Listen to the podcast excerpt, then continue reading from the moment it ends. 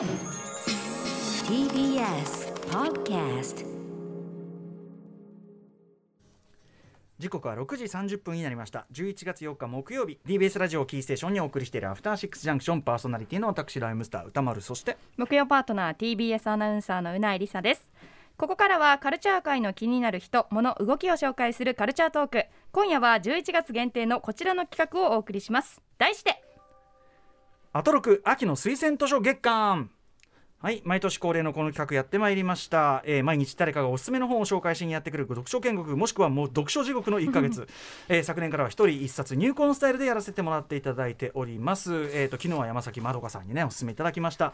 ということで、えー今夜の推薦人は1年ぶりのご登場です、えー読書家集団リバーサイドリーディングクラブの皆さんです。いらっしゃいませよろしくお願いします。本日は生駒さんと片桐さんです。よろしくお願いします。よろしくお願いします。さあということでリバーサイドリーディングクラブとは一体何ぞやご紹介をうなぎさんからお願いします、リバーサイリバーサイドリーディングクラブ通称 RRC はハードコアパンクやアンダーグラウンドヒップホップなどの音楽好きを中心に結成された自称野良読書家集団。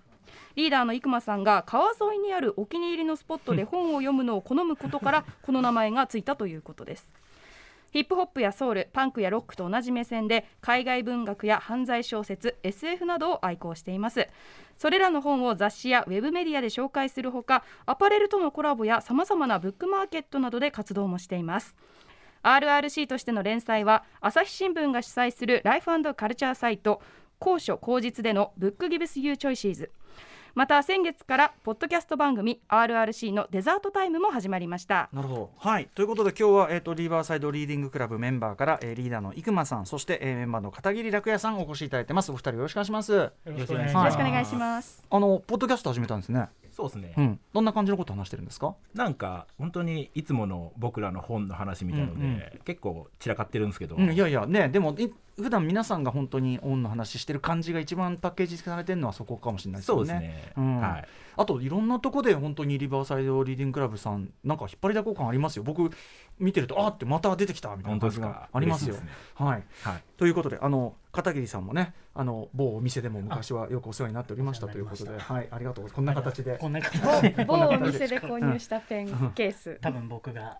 そうですよね。接客してい進めただいてたっていうね。いいですね。みんなあの熊崎君とかもねありがとうございます。そんなこんなで、えー前回が昨年11月19日木曜ねお越しいただきましたけどその時に、あの皆さんにお勧めいただいたのが、えー、とボストンテランの「その犬の歩むところ」というね小説をお勧めいただいて、はい。めちゃくちゃ良かったですよあれ。あれいいですよね、うん。やっぱり、はい。 true true dog story。グ。犬は true ってですね、うん、でも本当になんていうの？あの苦味の効いたハードボイルドな僕のワンダフルライフっていうか、はい僕のワンダフルライフ的なものも結局俺すごい好きなんで、なるほど、うん、なのであのそれのハードボイルド版苦味効いた版みたいな感じでもすごく素晴らしい小説でしたけど、はい。えーまあ、犬好きということでね。ね。犬好きはこれ生駒さんがそうなの？みんなそうみんな。僕は飼ってないんですけど、最近今日出てないんですけどリル・マーシー君がうん。保護犬を家族に迎えて、あーはいはいはい、はい。僕は基本的に散歩するときは、うん。あの右側にはイマジナリードッグがいるんで。そういうことね。想像上のね。わかります。私もあの犬すごい好きなんだけど飼ったことないからそうなんですね。怖いのよ。なんかねいいだから羨ましいですようなやさんが。リアルに。で実は最近楽也君は猫を飼い始めたんですよ、うんあら 猫もいいよ。うん。猫もいい猫も。だから僕がなんか犬が好きなことはあの猫を否定することじゃないんで。そうですよ、うん。そこなんですよ。猫派犬派とかいう話確かにじゃない。あ不毛ね。そうそういやふもふも。本当そう。ふもふも。本当ふもふも。僕は好きだけど別に猫もトゥルーだなっていう、そんなこと言ったらウサギ派ださハムスター派ださそうですね。タカ派だ入れなきゃおかしいしさ。まあ、それぞれのそれぞれのトゥルーがあるっていうことですね。本当です。それぞれのトゥルー。はい。お分かりいただけただろうかということでね。さあということでお知らせの後は今回、えーリバーサイドリーディングクラブとしてお二人で一冊というかね入魂の一冊選んでいただいてるんでよろしくお願いします。生駒さん片桐さんよろしくです。よろしくお願いします。ここからはアトロク秋の推薦図書月間。今夜の推薦人は読書集団リバーサイドリーディングクラブから生駒さんと片桐楽也さんです。よろしくお願いします。よろしくお願いします。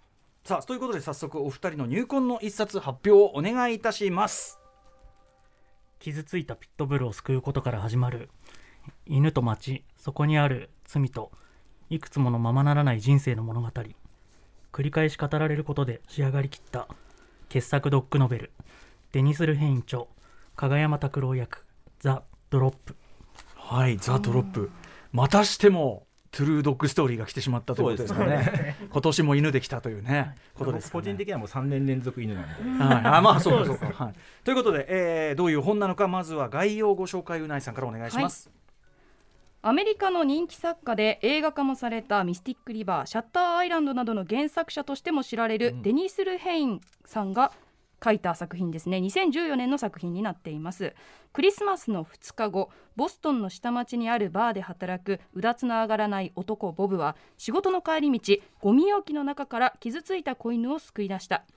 犬との出会いにより孤独なボブの人生の希望の火が灯った。かに見えたもののボブにボブに勤め先のバーに強盗が押し入ったことからバーを裏で仕切るチェチェイン人の犯罪シンジケートや犬の持ち主だと名乗るチンピラが現れ不穏な気配が立ち上ってくる。こういったあらすじになっています。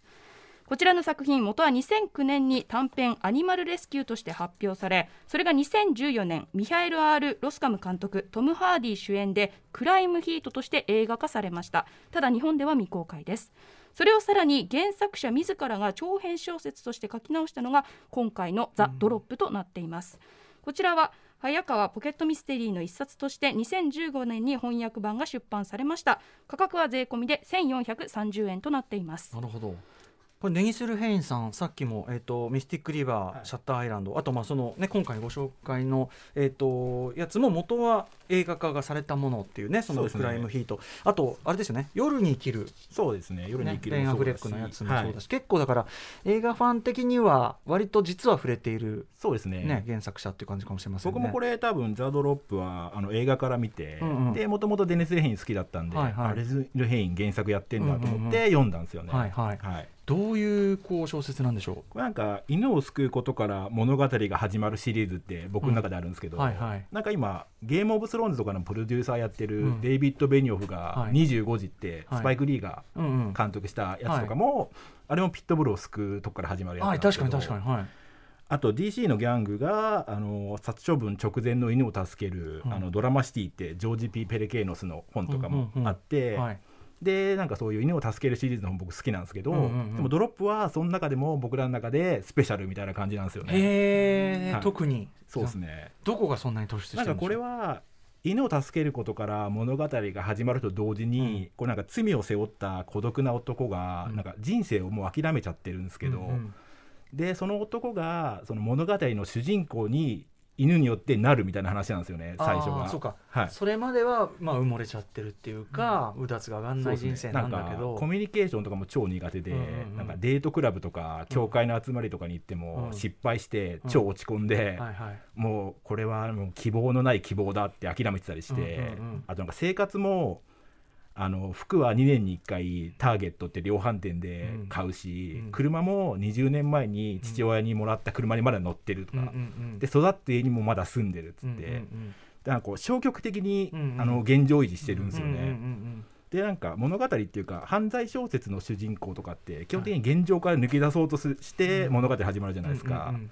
なんか刑務所から出てきて、うん。うん。まあまともになろうと思うけど、うん。うん。仕事がなくて、うん。また犯罪に行くとか、うん。うんあとなんかギャングから抜ける時に最後にでかい仕事をするとか,、変えようと思うんですけど、この主人公になる男はその現状維持してるからうん。変えようとしてなくて、自力ではできないという。かねでなんか、うまくやっていけるさっつって戦う戦おうとしなければって言ってるんですよ。うんいいまあセリフとしていいそう。そうそうそれででも犬に会って幸せを知ると、うんそれを守らなくちゃいけなくなるから、って言ってなんかその幸せになる過程みたいなのがすげえ良くて、うんうんうん。最初に犬をこれゴミ箱から拾うんですけど、うんうん。で最初に目が合った瞬間に、うん。一瞬罪を忘れたって言うんですよ。あで次にこのあこれ「ドロップ」ってタイトルが、はあのギャングが金を一時プールするバーのことをドロップって言うんですよ、あ中継所のことを。そうガサ入れとかではい。押収されないように一旦置いとくとこをドロップって言うんですけど、へーうん。そのバーに強盗が入って、はい。なんかショットガン突きつけられて、うんうんでなんか死を覚悟した時に、あ俺はこの犬を育てたいだけだって言うんですよ。うんうんで最後になんかスーパーでその犬とあペットショップでうん。その犬とそ暮らし始めるって日にあの幸せってことを実感するんですけど、うんうん。ここなんかちょっと引用のとこ読んでもらっても大丈夫ですか、その、ははいいこの小説のじゃあその彼がその犬をと一緒に暮らすなんか幸せを実感するくだり。幸せっていうことをなんか感じてなかったから分かんないんですよね、うんうんあこれが何なのかそうそうそう。のくだり、うん。はい、はいじゃあうなぎさんお願いします。読ませていただきます。買い物を終えてレジスターが鳴るとボブの体を震えが駆け抜けた。財布を取ろうとした時周りの世界が崩れ去った。喉がカッと熱くなり頭の中で泡が弾けるような感覚があった。震えが去り喉のほてりが消え頭もすっきりしレジ係にクレジットカードを渡して初めてボブは突然消えたその感覚が何だったのかを悟ったあの一瞬というより連続する瞬間。どれもこれが決め手というほど強くはなかったがボブは幸せだったのだ。はいなるほどね。幸せの感覚を知らなかった男がうん。初めて、あ俺幸せなんだって知るっていう描写。あの犬との一瞬一瞬がうんうんうん。っていうすげえいいとこで、うんうん。なるほど、なんかその、はい片桐さんはい。あれなんですよねもともとはうん。その映画、自分っていう自分の人生っていう映画をうん。俯瞰で見てて、うんうん。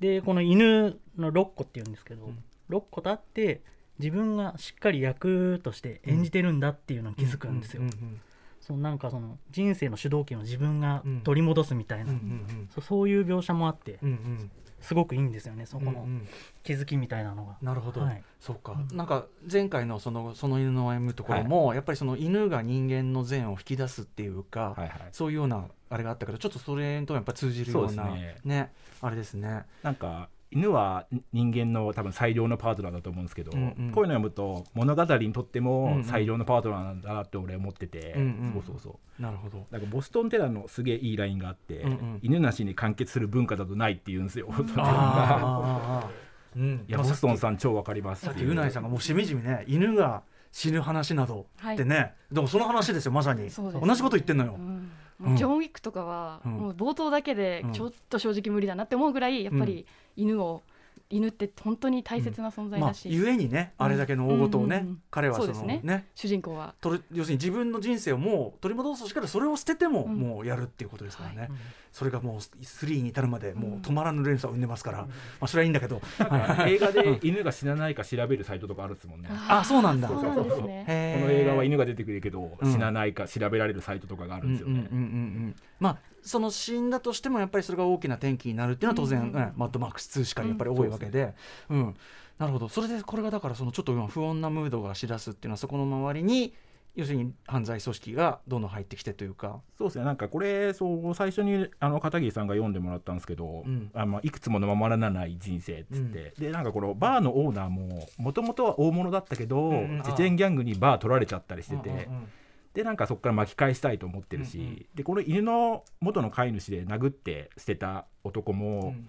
あの刑務所帰りで一発当てようとしたのが失敗しちゃって、あまたあの巻き返そうと思ってるんですけど、うん。それがこのドロップされるバーを中心にいろいろトラブルが起こるんで,、うん。でそこでバーテンダーで働いてるからうん。巻き込まれていくんですようんうんうね。んで今までだったら多分トラブルでう戦おうと思ってなかったからなんか奪われちゃってたけど、うん。でも犬と会ったことによってうん。幸せも犬も守らなきゃいけないから、うん。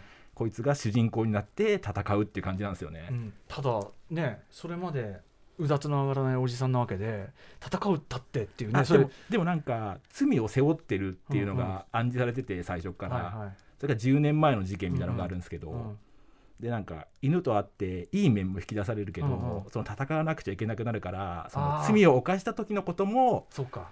にも戻らなくちゃいけなくなるみたいな感か。ちょっとじなんですよね。そのそっちのまあ言っちゃえばほ本領というかもともと昔取った絹塚も出てきちゃうってことだ。なるほど。蓋をしてたものをそうそう。そう開けないといけないっていうことになって。だから犬犬によって駆動するイコライザーじゃないけどそういうかね。そうですね。イコライザーもねあれもさそのやる前やる前と思ってたんだけどまあやっちゃってごめんっつって。あったからそういうでやっぱなんか犬と暮らすことって生活変わるじゃないですか、うんうん。世話もしなくちゃいけないし、うんうん。散歩に一日何回行くとか、うんうん。でも実は内面もすげえやっぱ犬と会うと変わるんだなってやっぱこれ読むと思うんですよね。うんうんうんねえううないさんはその、まあ、一緒に住んでるわけじゃないけど、はい。犬によって。今回このあらすじで傷ついたピットブルを救うってとこから始まってますけど、うんうんその犬種もすごく私なんか感じるものがあって、うんうん。ピットブルってアメリカでは人気なんですけど、うんうん。非常にその育て方にもよるんですけど、うんうんまあ、暴力性のある気性の荒い犬種で、はい。まあ、たまに人に攻撃しちゃったりうんうん人を殺めてしまう事件も過去に何度も起きてるんですよ。そのピットブルが捨てられて子犬ですけれども捨てられててきっとそのまま育ったら、まあ、野犬なり本当に危険な気性の荒い犬に育って人を襲うかもしれない、うん。そういう犬に育てたかもしれないけどその犬もこの主人公によってきっと救われてるんだろうなって、なるほど。なんかそこからも見えてくるものだなって思いましたね。なるほどなるほど。はい、あとこれねあのデニス・ルヘインさん、はい。そのさっきのミスティック・リバーとか上がってましたけどなんかさっき後書き読んだら実はんまあなんていうの同じユニバースっていうかミスティック・リバーと同じ町あそうですね、イーストバッキンガムって、うん。ミステリック・リバーと同じ町で、うん。この小説にもあのあのドライブインシアター潰れたドライブインシアターのあの殺人事件があったところだみたいなのが出てきて、うん。なんかそれミスティック・リバーのことなんですよね。うんうんうんうん。でこれもともとなんか短編の時はどこだか分かんなくて、うんうん。で映画で多分ブルックリンなんですよ。うんうん。でもこの根性を発揮して仕上がりきったやつでは、うん。デニス・ルヘインの地元のボストンの話にしてて、うんうんうん。でこれ結構街の話でもあって、はいはい。そうボストンだからカトリックもすげえ重要だし、うんうん。あと僕がすごいこれでボストン超感じるのは、うんうん。ダンキンドーナツなんですよ、あねほうほうほダンキンドーナツってマサチューセッツで、うん。ボストンの隣とかの街なんですけう、ど、うん。うんでボストンっていうかデニス・レヒンの小説結構ダンキンドーナツ出てくるんですけどこれでもあの刑事が車でウォッカ飲む時に、うん。ダンキンドーナツのカップに注ぐんですよ、はあはあはあ。でそこで俺これ超ボストンじゃんと思って上がっちゃってこれスタバにはウォッカ合わないけどダンキンドーナツは合うよねみたいな。確かに確かになるほどね。そういう描写もはい。ちょっと土地の匂いっていうかね、そうですね。なんかこれうん。今日はなんか犬にフォーカスしちゃったっすけど、うん。なんか群像劇的にもなんかうん。その登場人物のバックボーンとか全部入ってるし、はい。